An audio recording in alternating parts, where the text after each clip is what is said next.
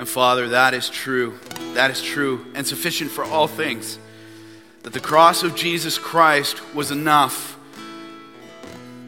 for the work of God to be accomplished, the perfect life of your Son, fully God yet fully man, coming to this earth, willing to die, humbling himself to the point of death, even death on a cross, the most brutal form of death.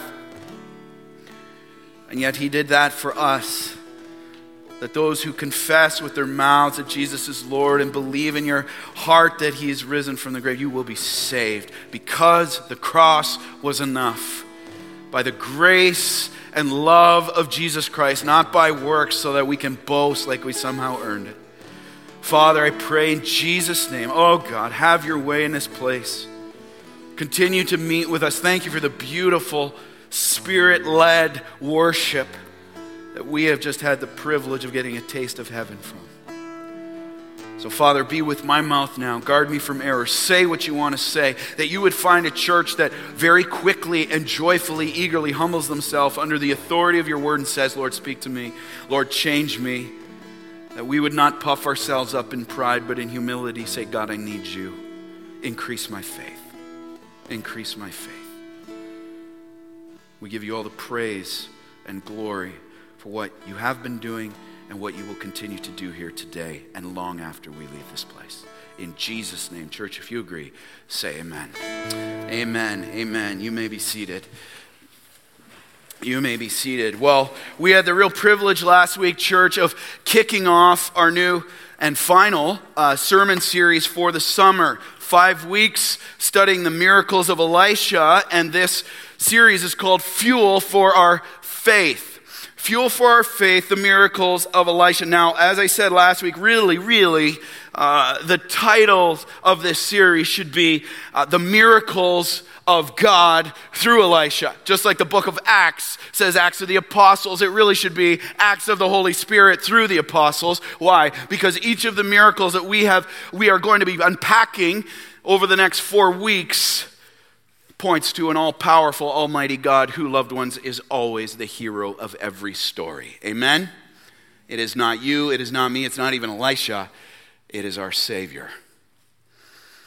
And so last week we looked at the call of Elisha and the implications for how we are to kill the cows and burn the plows and follow the call of God for our lives faithfully. And this week, we look at the outflow of that and we look at what it means to be walking by faith. Walking by faith. So, okay, so Lord, you're calling me in this, but how do I actually walk by faith? Now, recall Hebrews 11 6 says this Without faith, it's impossible to please Him. That's a big deal.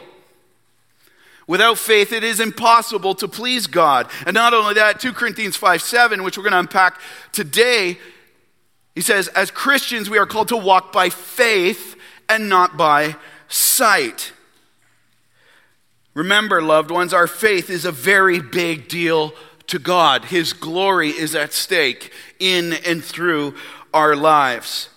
And so that's why the title of this message, Walking by Faith, 2 Kings chapter 3, verses 1 to 20. And if you do not have a Bible in front of you, trust me, we're going to take a walk through a coalition of three armies today. The battlefield is set. You're going to want a copy of God's Word in front of you this morning. Put your hand up. Our ushers are going to come forward right now and put a copy of God's Word in your hand so you can follow along. All right? Second Kings chapter 3 verses 1 to 20. So all of this, if faith without faith it's impossible to please God, and God calls us to walk by faith and not by sight. Even Romans 14:23 says whatever's not done by faith is sin. Okay, big deal. Everyone say big deal. That's a big deal to the Lord. We have to ask the question. It begs the question, what does it mean to walk by faith? If you've been in the church for a while, you can probably spout off those verses, but what does it actually mean to walk by faith? I mean, how do you know? If I asked you the question, are you walking by faith? How do you know if you're walking by faith? How do you know? Well, we have to get some clarity first off. Good place to start is get clarity on what God says faith is. Hebrews 11:1. Remember this from last week. Faith is the assurance of things hoped for, the conviction of things not seen. Now, that's God's biblical definition of faith. But how do we practically apply that? So, what we're going to do, as we started last week, and we'll work with this definition all throughout the series, based on Hebrews 11 1. Here's a street level, practical application definition of faith. Here it is. Ready? You'll see it on the screen. Choosing. Faith is a choice, by the way. Everyone say, faith's a choice. Oh, let's go. Faith's a choice. Love you, love you. Faith, choosing to believe God's word and acting upon it, choosing to believe God's word and acting upon it in his power, that's key. Otherwise, it's foolishness. In his power, no matter how I feel, because God is glorified and promises a good result. There's your street level definition of faith from Hebrews 11 1. Choosing to believe God's word, not my perceptions, not my feelings, not the so called wisdom of the flesh or wisdom of society. Choosing to believe God's word, his promises, and acting upon it in his power, because I can't do it on my own. We have no faith on our own. Apart from him, we can do nothing. And no matter how I feel, because God is glorified and promises a good result. But here's the problem most Christians want to see God's faithfulness, but they don't know how to walk in faith in order to see it in their lives as God intended. Most Christians want to see God's faithfulness. I'm sure many of us, even in this room, have prayed prayers Lord, show me your faithfulness. But we don't know how to do that. Or, or, here's the other, other aspect of that. Most Christians want to see God's faithfulness, but they actually don't want to walk in faith. They actually don't want to walk in faith to see it. And ultimately, it comes down to unbelief that what God has said, the promises He's made in His Word, are actually true and can be trusted. That's what every lack of faith comes down to unbelief in the promises of God, that what God says is true actually isn't. There's your lack of faith. And so, what, do, what forms does this take on? Maybe some of these will resonate in your own life as they did in mine this week. The fear of man, the fear of circumstance. Well, if I step out in faith, what's going to happen there? And, and maybe that anxiety and the worry just keeps you back in this place when God said something's true and you're like, but I'm not seeing it, so I'm just going to stay back here.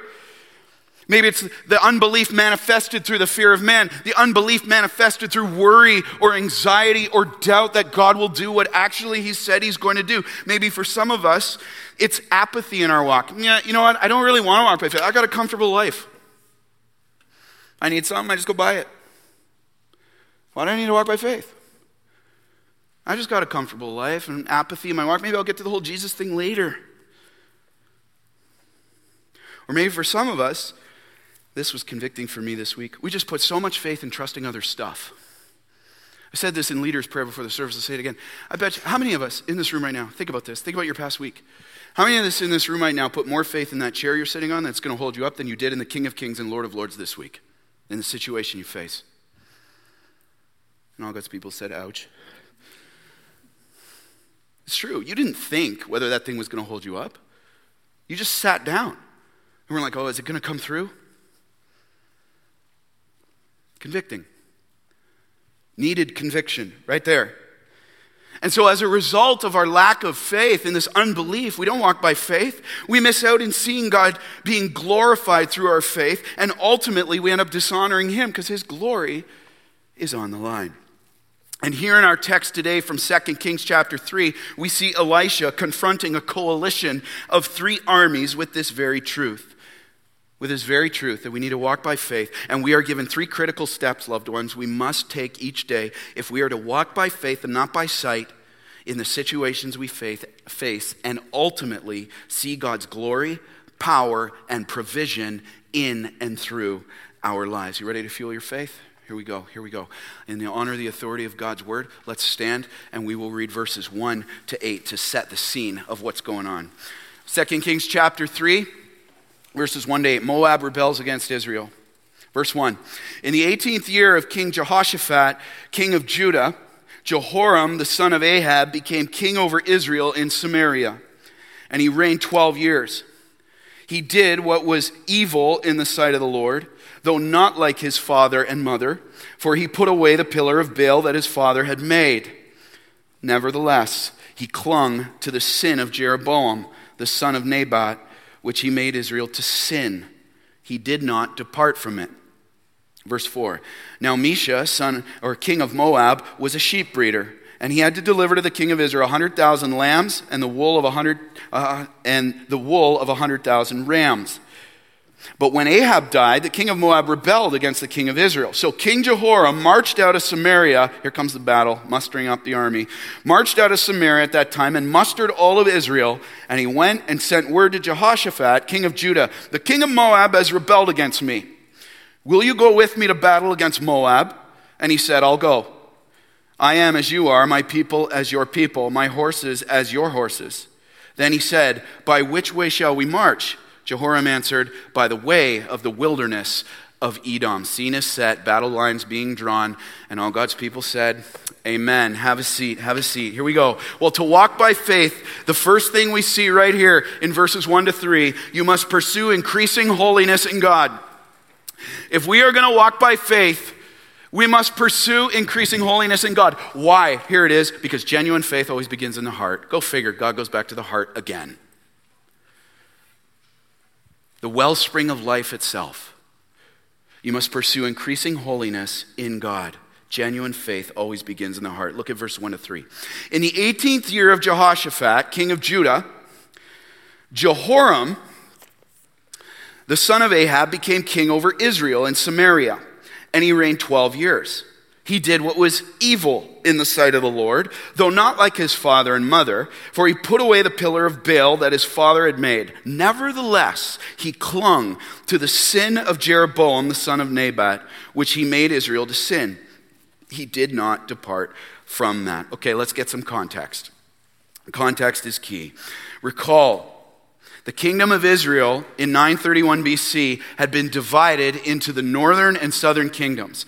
There, you'll see it right there. The green is the northern kingdom, and that's called Israel. The gray is the southern kingdom, that is called Judah. Capital city Jerusalem in Judah, capital city Samaria in Israel. That happens in 931. Now, this is the year 853 BC, so like 80 years after that. The division has happened. Elisha is in his first year as prophet after serving Elijah the last eight years. Remember, remember, he was uh, Elisha's servant. He washed his hands. He served him. He assisted him for eight years before taking the mantle of prophet of Israel. Now, they give us two kings. Here's the characters. Ready? Number one, King Jehoshaphat, verse one. He was king of Judah at the time, the southern kingdom. Now, here's what we have to understand about Jehoshaphat before we move any further. Jehoshaphat was a weak king. He was a weak king, but he was a faithful king who feared the Lord. He was weak, but he was faithful. He wanted to honor the Lord. And actually, he was one of the kings in the Davidic line that ultimately led to Jesus Christ. Okay? And so he was faithful, but he was weak. And here's the second character King Jehoram, also known as, you'll read in 2 Kings, Joram, they called him. Joram, king of the northern kingdom in Israel, whose throne was in Samaria, its capital city, and he was the son, as you see here, of the wicked king Ahab, who had just died. You know, the whole prophets on Mount Carmel, that Ahab. And we're told that Jehoram was a horrible king who did evil. The word evil there in the text means uh, malignant things malignant things against the Lord and in the sight of the Lord. Now, notice verse 2 here where it says, He did what was evil in the sight of the Lord, though not like his father and mother, for he put away the pillar of Baal that his father had made. So here's what the Lord is saying He wasn't a wicked king as his father Ahab and his mother Jezebel. He wasn't quite as bad as that because he put away the pillar of Baal that Ahab had set up, most likely in the temple at Samaria for people to come and worship. Now, he put it away. He actually didn't destroy it. He put it into a storage room. It resurfaces the end of 2 Kings. What does that tell you about what we need to do and how we handle sin? Are we just trying to put it away for a season, or are we asking God to destroy it? Are we willing to take steps to do it instead of just putting it aside for a while? It will resurface without the power of God defeating it. Now, now, here's the thing Baal. Who's Baal? What is this Baal guy? Okay, well, Baal was the god of fertility of the earth. Fertility of the earth. He's the god of rain. He's a god of dew. He's a god of moisture who fertilizes the earth so the crops can grow. All right? And so, what, what uh, Jeroboam had done before Ahab, and then Ahab carried on, and now Jehoram's carrying on, is he has made a state religion of Baalism. And even though Jehoram had put away this pillar of Baal, he clung. The, the word clung there is the picture of a man clinging to his wife, like this. Think about that. This is what our heart does to sin without being redeemed in Jesus Christ. He clings to it. So here's Jer- Jehoram clinging to sin and putting his faith and worship in other things besides the Lord as he should have. Okay, now, now, pause before we all get on Jehoram for doing what's evil. Where do you think we're going to go with this? Aren't we the same way? Aren't we the same way, loved ones? Just as Jehoram put away the big pillar of Baal, we could so easily just put away the, the big sins, the real noticeable things in our lives, yet we cling. We cling to quote unquote smaller sins and we try to justify them as, yeah, I know I'm not as righteous as I should be, but hey, I'm not as evil as I should be, so I can still dally here. We do the same thing. Our heart is still easily deceived. And you have to remember, our heart's an idol factory. It wants to make idols out of the things around us. Ultimately, against the worship of God. I mean, have you seen, uh, you do this, the comparison trap? Well, I'm not as bad as that person. Have you seen that guy? I got it pretty good. I'm a little more holy than they are. Really? And then we're clinging to these sins, and we fail to realize that each of these areas of sin that we are clinging to are a hint. Do you ever notice this? You know, sin is a hindrance to your holiness. You know that? Let's get reminded of that today. Sin is a hindrance to our holiness in our lives and to faith, walking by faith through our lives, in seeing the Lord show his faithfulness through them. You say, well, that's a big word to start out with for point one. You got something to back that up? Yes, I do. Hebrews chapter 12, verse 14, you'll see it on the screen.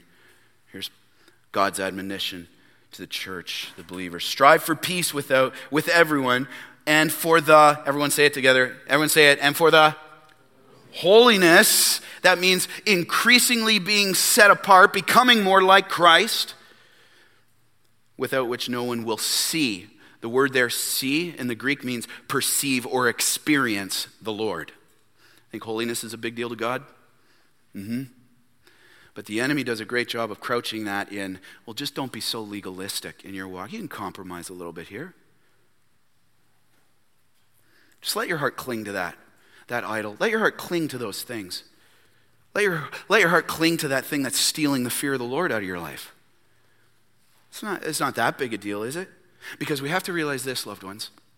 The faith that we are putting into each of these sinful areas that we are clinging to in our lives, believing they will satisfy us or deliver us, guess what that's doing? The faith we're putting into those things to deliver us, it is robbing us of the faith that we are to put in the Lord alone.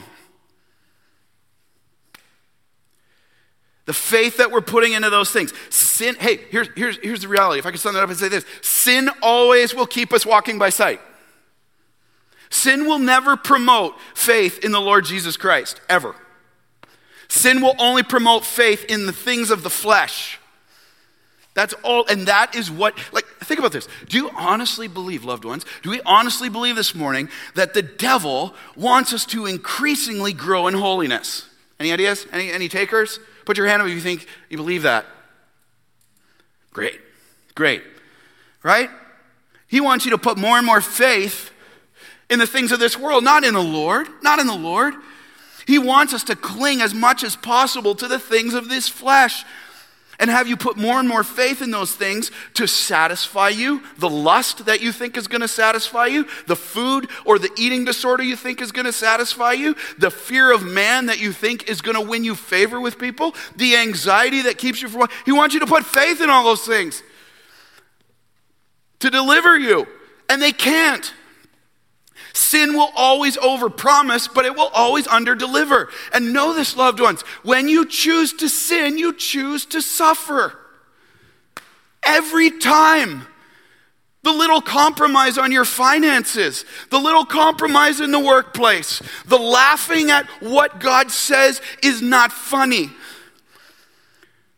You choose to sin, you choose to suffer every time because that is what the devil has designed sin to do. To strip you of walking in holiness, and therefore we're not walking in holiness, and our heart is being overridden by all these things we're clinging to, it keeps us from walking in faith, which pleases the Lord. It's a deception, loved ones. It's a deception. So let me ask the question what area or areas of sin are you clinging to right now? What are you clinging to that are keeping you from pursuing increasing holiness in the Lord and robbing you of your faith in Him? Here, here, here. And, and some of these ones, the devil's done a great job of deceiving us into thinking they're not a big deal. Here's one complaining. What? Right here, guilty. Complaining. God hates complaining. If you don't believe me, I would encourage you to go to Numbers chapter 16, where he wipes out 14,700 Israelites with a plague because of their grumbling. God hates it. It dishonors him. But we so easily just, oh, but if they just do this, they got to know. They, they got. Stop clinging to that, loved ones. Stop it. Here's another one. Here's another one came to mind compromise integrity of finances. Maybe when you're, wa- when you're looking at the computer, what are you looking at? When you're looking at the television, what are you looking at? Oh, it's just a little, I'm in my room. It doesn't affect anyone else. Want to bet? It affects your walk with God. And sin always has collateral damage. Always.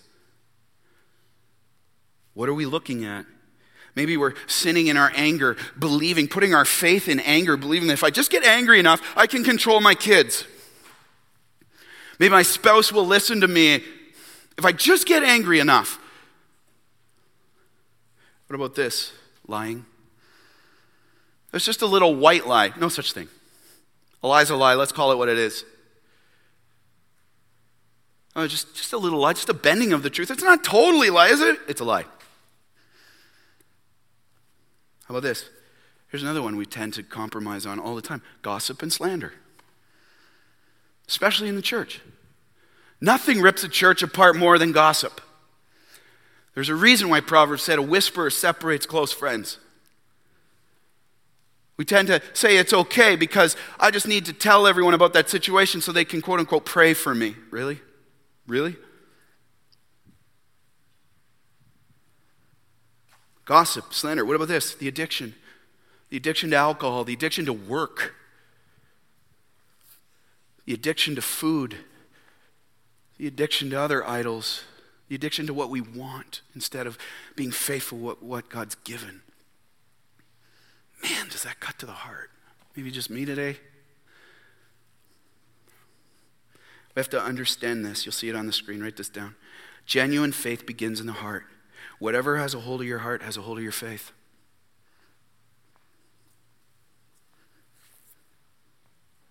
Genuine faith begins in the heart. Whatever has a hold of those areas in your heart has a hold of your faith in that area. And here's the thing your flesh will see to it that unless it's broken by the power of Jesus Christ, you will give your faith to that area every time. That anger will continue, the lust will continue. Every time. And Jesus Christ, the Son of God, as we sang so beautifully just before this, he came and died not only to forgive us of those sins, but to give us His power to defeat them in our lives. As we repent of them, turn away from them, turn towards Him, we cast them on Him, saying, God, I'm done with this. I'm done clinging to this. It's time to burn the plow there, but I can't do it without you.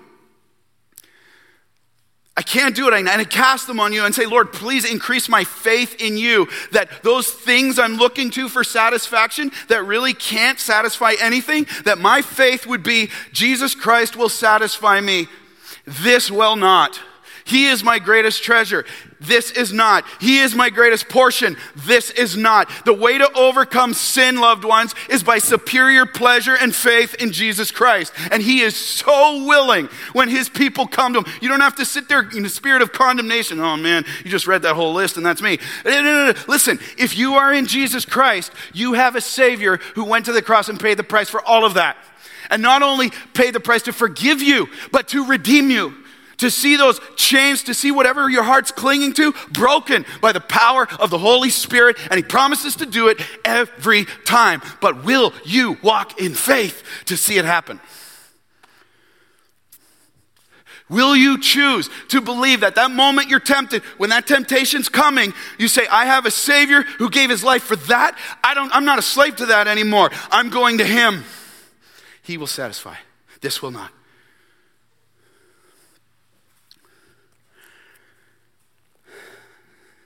To walk by faith, I must pursue increasing holiness in God.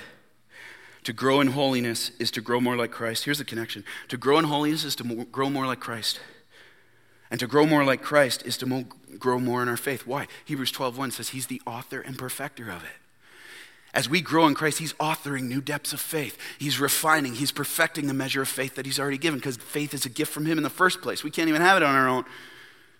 He's refining it. He's authoring new depths as we grow in our holiness more like Him. That's why it begins in the heart. You must pursue increasing holiness in God. It's where it all starts, loved ones. Don't cling, don't tolerate that sin. And as you pursue holiness in God, here it is you must seek the wisdom of God. You must seek the wisdom of God. Truth is this God's word's my only hope. Say it again. God's word's my only hope. You must seek the wisdom of God. Look at verses 4 to 10 here. Now, Mesha, the king of Moab, was a sheep breeder, and he had to deliver to the king of Israel a 100,000 lambs and the wool of a 100,000 rams. But when Ahab died, the king of Moab rebelled against the king of Israel. So King Jehoram marched out of Samaria at that time and mustered all Israel. And he went and sent word to Jehoshaphat, king of Judah The king of Moab has rebelled against me. Will you go with me to battle against Moab? And he said, I will go. I am as you are, my people as your people, my horses as your horses. Then he said, By which way shall we march? Jehoram answered, By the way of the wilderness of Edom. So the king of Israel went with the king of Judah and the king of Edom. They just picked him up. And when they had made a circuitous march of seven days, there was no water for the army or for the animals that followed them. Verse 10 Then the king of Israel, that is Jehoram, said, Alas, the Lord, oh man, the Lord has called these three kings to give them into the hand of Moab. Wow. Wow.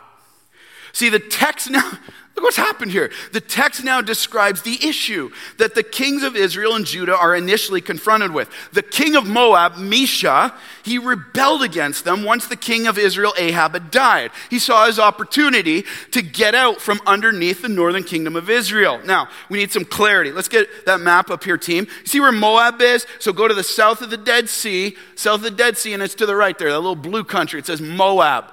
Okay? All right? That's where Moab is. Now we have to understand Moab was a vassal state of Israel. What's a vassal state? It's this they were subject under the authority of Israel. And Israel, in response, let them use that land, stay on that land, they wouldn't invade them, and they offered to protect them if they paid the annual tribute each year to them. Okay? So in this case, they needed to give the northern kingdom of Israel 100,000 sheep and rams. And Israel depended on this for economy, huge. Right? So the fact that Mesha all of a sudden decides to rebel and take 200,000 rams, that's a big deal. That's going to be an economy hit majorly to the northern kingdom. So in response, King Jehoram rallies his entire army, he musters them all together, and calls on King Jehoshaphat from Judah. Okay? Israel calls on Judah. Jehoshaphat's in Jerusalem. Now look at this, look at this and tells him the situation and asks if he would go to war with him to teach those Moabites a lesson. He goes, Hey, we need to go give some serious damage to this nation. They're rebelling against me. I don't want to lose control of that. And I need you to come with me because we're going to make sure they know not to do this again. Now, keep the map up for these. In response, now, now notice Jehoshaphat's response without seeking the Lord, Jehoshaphat, there in verse 7, says, I will go. He agrees to join Jehoram immediately. Faithful king, yoking with a wicked king. How do you think this is going to go? Not so smart. He tells him he's going, and he immediately asks him which way they're going to go to get there. And Jehoram tells him they're going to get there by the longest way around through Edom. See where Edom is? Just below Moab, right there.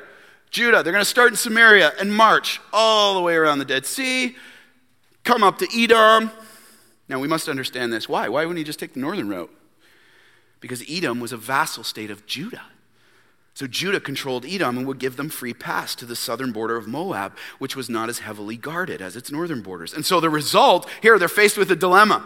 They head off together with their armies, pick up the king of Moab, get there, and realize uh, after they make this circuitous march around the Dead Sea for seven days, they end up running out of water. No more water. Jehoram, notice what he does in verse 10. Look what he does in verse 10. The king of Israel, to save face, he says this oh, Alas, it's the Lord who called these three kings to give them into the hand of Moab. It's God's fault. Ah! It's God's fault we ran away. It's not my fault. It's not mine. Now,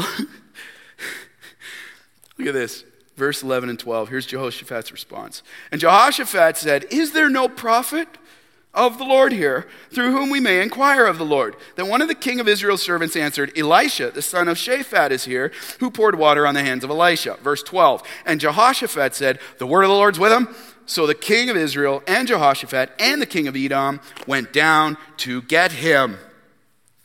Finally, when they're at the end of themselves, no other hope, everybody's about to die Jehoshaphat clues in and realizes, uh, hey, uh, we actually haven't sought the Lord on this.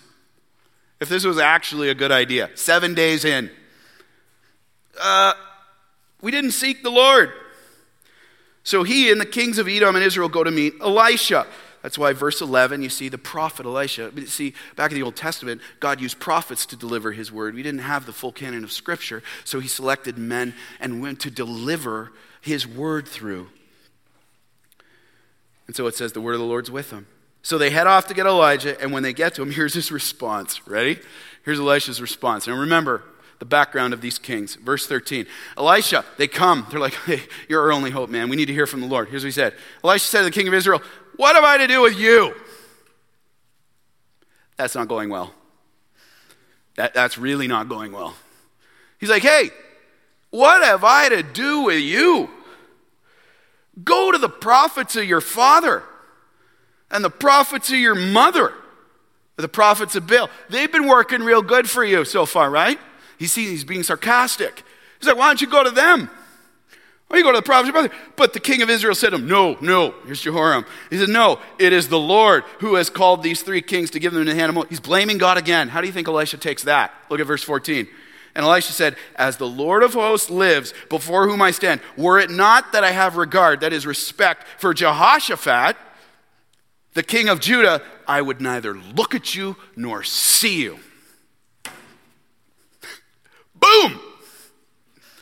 Look at that word. Love Elisha. He's just like, yeah. I'm not looking at you, man. He says, What have I to do with you means this. We have nothing in common, you and me. I worship the Lord, you're worshiping false gods. We have nothing in common. What do I have to do with you? You know, he sarcastically tells Jehoram, go seek those prophets of Baal that his father and mother worship to help him if they're so powerful. Isn't, I mean, think about this. Isn't your God the God of fertility? If you need some, this is why it's so important to understand. Don't you think if you need some water, your fertility God could give it to you? Because isn't that his specialty? This exchange going on here. He's saying this. If I could summarize in today's language, here's Elisha. Kings come. Hey, we need a word for, oh, oh, now you want some God. Okay. Now you want a little taste of God. Oh, okay, okay. You've been brought to the end of yourself. Your plans didn't work out. Your God of fertility, let's just call him what it is, he's useless. He's useless, and now you want some God. Hmm. You're not loyal to God. You just want them for emergencies to help you bail out and make the best of a foolish decision. Now you want some God. Huh. Elisha's not taking this so well. And after Jehoram says another time, in verse 13 that it's the Lord's fault that he got into this mess. Elisha says, if it wasn't for the faithfulness of Jehoshaphat, who was standing with him, remember, faithful king who loved the Lord, and who was standing beside Jehoram, Elisha wouldn't even look at him or consider answering him. Why? Because how dare you accuse the Lord of evil intention? How dare you slander my Savior? I wouldn't even look at you.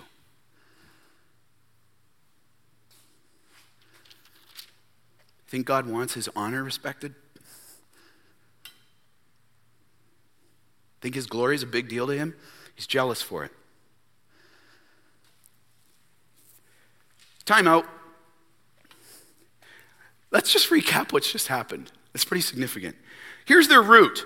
Next map. Follow the solid red line from Samaria all the way down. So they start out, there's Samaria, they're all going after Mesha. They hit Jerusalem, pick up that army of Judah. They go down to Judah. They're rounding the Dead Sea. There's that circuitous march. They hit Edom, and that's where they are right now the brook of Zered, that little river right there. They pick up the king of Edom. Now, now, here's what this land looks like. It's one thing to see it on a map like that, but as I used to live in Israel, took a lot of pictures and wanted to emphasize what they're walking through. Look at this.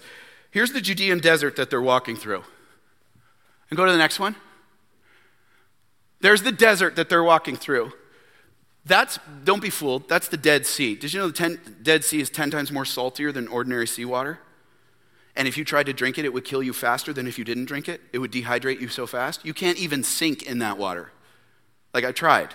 You just bob because the salt content is so much. Right? This is where they're walking. And they knew this. They knew this. And then here's where you end up. There's the mountains of Edom, right there.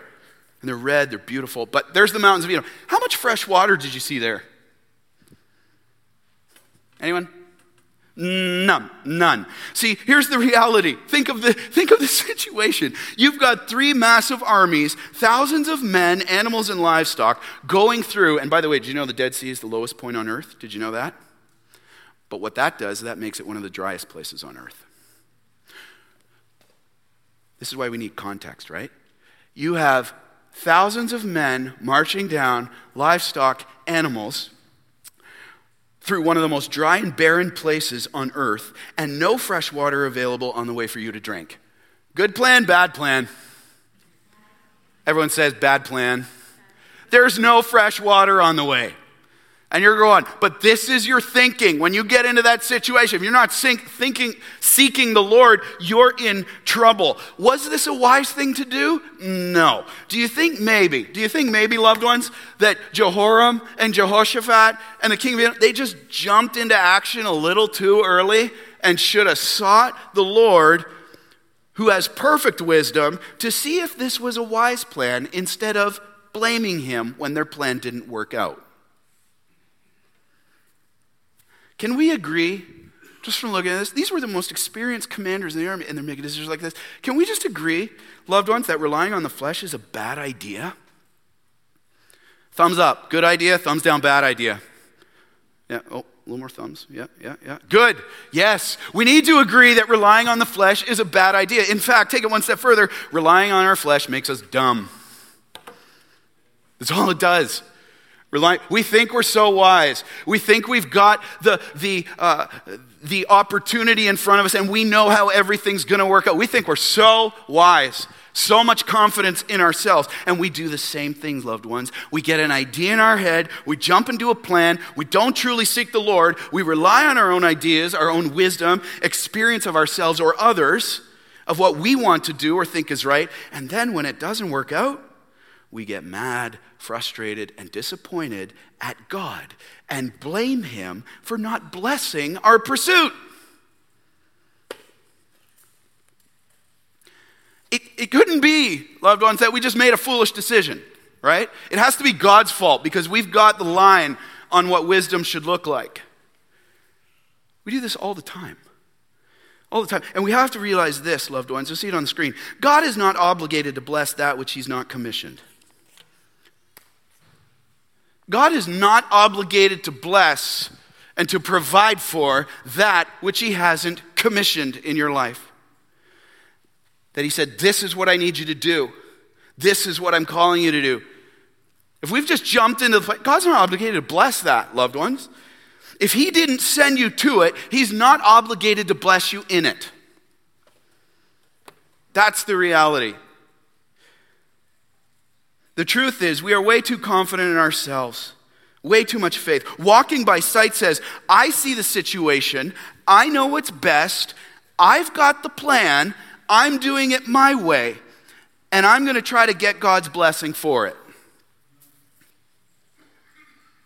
Walking by faith says this God sees the situation better than I do. He knows what's best. He's got a plan, and I must humble myself and seek Him through His Word for His wisdom to do it His way. Why? Because that's the way He promises to bless. Every time. And God will not conform himself to our sightly, fleshly agendas because our faith in him is on the line, and ultimately that means so is his glory. Won't conform himself to our agendas.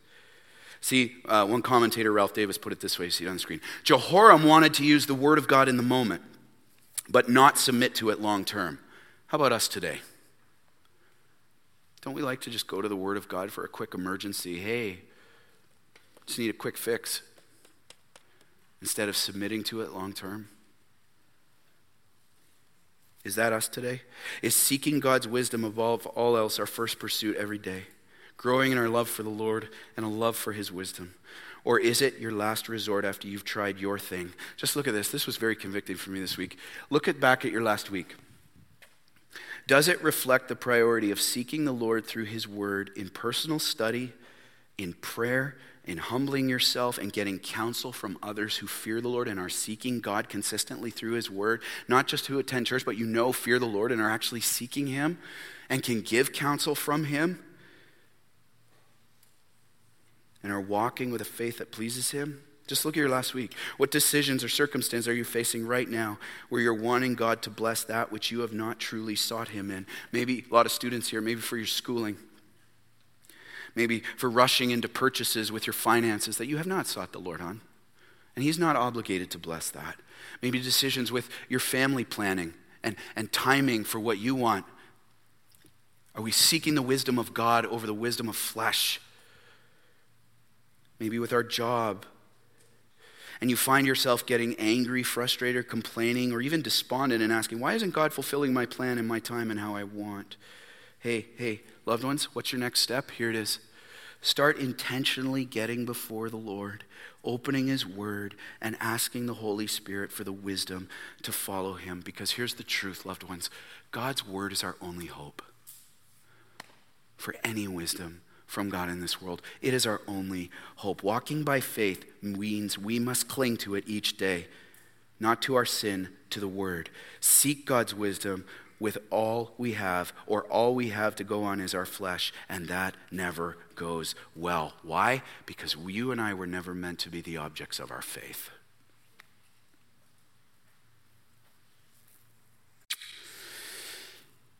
To walk by faith, you must pursue increasing holiness in God. You must seek the wisdom of God.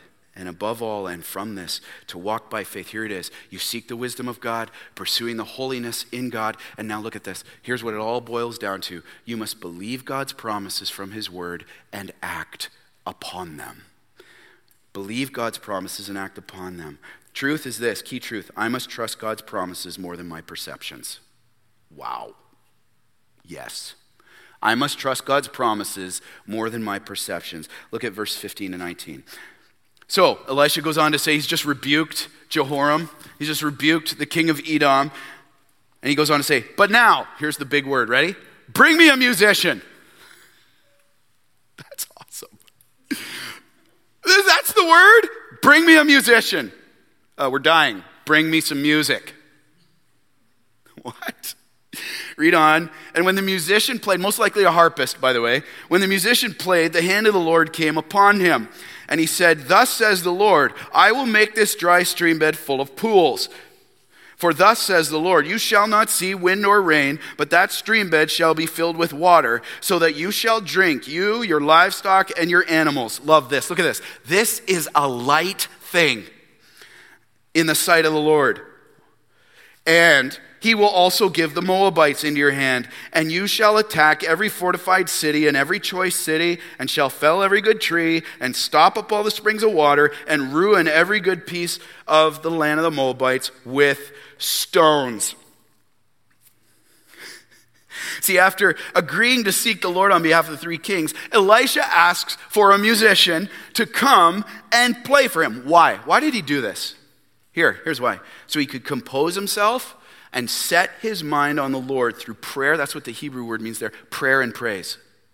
Through prayer and praise to receive God's word, because he has no wisdom on his own. Of course, he has to seek the Lord. Through prayer and praise to receive God's word amidst the, think about the chaos in the camp going on right now. Live in the text. Think about, what are we going to do? We're going to die. In the midst of the chaos, in the midst of the confusion, he goes to prayer and praise in the Lord. And sure enough, as the musician continued to play, the word of God came to him. Now, that begs the question, right here. Begs the question when you're faced with a situation or trial, how much time do you spend worshiping as opposed to worrying?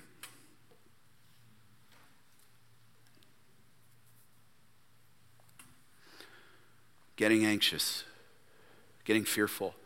How much time do you spend worshiping, drawing near to the Lord to clear your mind? And set your mind on things above and not on things of man. Colossians 3 1 and 2. Drawing near to God in prayer and praise. How much time do we spend worshiping as opposed to worrying? See, worship sets our mind and heart to God, whereas worry sets it only to our flesh. You know, Charles Spurgeon said this anxiety, he does, it does nothing to empty today of its sorrow, it only empties tomorrow of its strength. That's absolutely true. Worship or worry? Where are you at right now?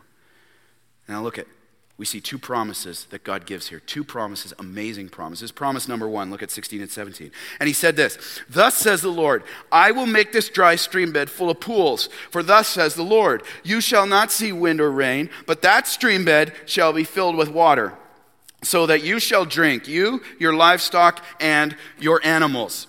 Look what he does there. God promises he's going to make the dry stream bed full of pools. Now, the word pools there in Hebrew means ditches or cisterns. He's not talking about puddles. He's talking about God is going to make sure ditches are dug in cisterns and channels so when the water comes, it's not just going to run off in some big torrent. It's going to be gathered so the people can drink. That's what the word pools means ditches, cisterns. All right? And they won't see, here's the thing, they won't see any indication that water's coming. Verse 17, they're not even going to have a hint. You'll see no indication of wind or rain, but he promises that stream bed will be filled with water the next morning. Think if you're the kings right now. It, the sun's blazing on you. You're in the driest, one of the driest parts of the world. There's no fresh water, and then God gives you this. What are you thinking? Do you honestly think that's going to happen? There's not even a there's not even a cloud. Enough water for one person, let alone thousands. Adding on animals. And then look at this. Then he goes on to promise two. He doesn't stop there. 18 and 19. This is a light thing in the sight of the Lord. He will also give the Moabites into your hand, and you shall attack every fortified city and every choice city, and shall fell every good tree, stop up all the springs of water, ruin every good piece of land with stones. See, God goes on to say that this is such, filling that desert with water and digging ditches for 3,000 plus men, maybe 20,000 plus men and their animals, is such a light thing for him that in addition to filling one of the driest areas on earth with water and saving every one of those men and animals, God promised to give the Moabites into their hands. He's like, oh, yeah, I'll take care of the water, but uh, here, I'll give you your battle plan too, and I'll give you your enemies. Because that's such a small thing for me. Are you, are you tracking with what God just promised? Now, here, illustration. Look, let's go back. That's where they're standing. That's where they're standing. How are you feeling right now if you're one of these kings? You're desperate to hear a word from God. It's literally your only hope you have left. You have nothing else to go on. And if it isn't good news, hey, guess what? You're all dead. You will have a big dehydrated massacre on your hands. And that's not going to go well for your legacy. Then this prophet, then this prophet asks for some serenading. Just give me a little music, guys. And comes out with this word from the Lord promising not only will the valley be full of ditches by the next morning, but he's going to fill every one of those ditches full of water, even though there's no clouds, by the way, so that all of the thousand men, animal, and livestock be able to drink and have more than enough. And on top of that, it's such a light thing, he's going to give you all his enemies, all your enemies into your hands, and, and gave you the battle plan. Question Would you believe it? Would you? Just be honest, loved one, be honest. The Lord said that, you looked at those circumstances, your perception of that situation was quite different. Would you believe that? Would you believe that what God has promised in His Word will happen, even though you don't have a hint of seeing how it will? Would you wait for Him or try to just go do, rush ahead and do something else yourself based on what you can see? Would you wait for Him or rush ahead and do something that will hurt you and everybody else around you? See, God's faithfulness often looks like foolishness to our flesh every time. See, we must understand, loved ones, as we start to land the plane. Here it is. We must understand this. We serve an omnipotent God who has all authority over heaven and earth, the King of kings and the Lord of lords. He's completely transcendent and yet completely immanent and knows the deepest recesses of our heart. And he can do whatever he wants. He says one word, the rocks cry out. He says one word, the mountains quake. And he can do more in five seconds than you or I can in five days, five months, or five years of striving on our own strength. If he wants a cloud to be in the sky, he puts it there. If he wants water to fill the land, it fills it. If he wants trenches dug, they're dug. Because he has all authority and all creation worships him. That's our God. That is our God. And look, here it is. See it on the screen. Trust God's promises in a situation you face more than your perceptions of it every single time. Did you know your mind is fallen too, by the way? It's part of our flesh. Your mind is fallen. Think about that. You must trust God's promises more than our perceptions. And you say, wait a second. You say, well, that's easy for you to say. Hey, actually, loved ones, it's not easy for me to say. It takes faith to walk in faith. And I didn't say it, he did. Look at Psalm 18:30. This God, his way is perfect. The word of the Lord proves true every time. He is a shield for all those who take refuge in him. Question Are you walking by faith or by sight? Choosing to believe God's word and acting upon it in his power, no matter how I feel, because God promises a good result and gets the glory. Are you walking by faith or walking by sight? The question is never this, church. Will God be faithful to his promises? The question is will you and I be faithful to walk in faith by his power, to see it happen? He says this. If I could sum that whole section up, it'd be this God says this You show me your faith with the measure I've given you, and I'll show you my faithfulness. You show me your faith with the measure I've given you, and I'll show you my. You shut the computer off, I'll show you satisfaction in me. You choose humility over anger with your spouse, I'll show you what unity looks like.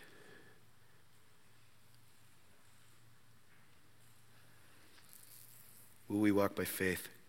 Reminds me of Hudson Taylor said this, missionary to China, who I think knew quite a bit about walking by faith. He said, God's work done in God's way will never lack God's supply. How do we know? Here's some proof. Finish it, verse 20. The next morning, about the time of the offering of the sacrifice, behold, water came from the direction of Edom till the country was filled with water. What an awesome God. And you see, God's grace poured out even on his enemies, the ones who were worshiping other gods. His love and grace filled the country. did, dug the ditches, filled them, and they were saved. And just as God's gracious provision of water was given to these three armies that saved their lives and gave them victory over their enemies, God's grace offers us another victory today over our enemy, the devil, and over sin and death through the Son of God Himself, Jesus Christ, who, if we confess with your mouth that He's Lord and believe in your heart that God raised Him from the dead, you will be saved. And here it is, John 7 38. Out of that salvation, rivers of living water of the Holy Spirit will flow in and through you that gives peace wisdom, comfort, healing, help, grace, forgiveness, faith, cleansing from sin, strength, hope, and victory. Rivers of living water. In Christ alone, we can walk by faith and be given the strength to pursue increasing holiness in Him, to seek the wisdom of Him, and to believe His promises and act upon them and we say this apart from him, we can do nothing. But in him, all God's promises are yes and amen. The question is will you believe it?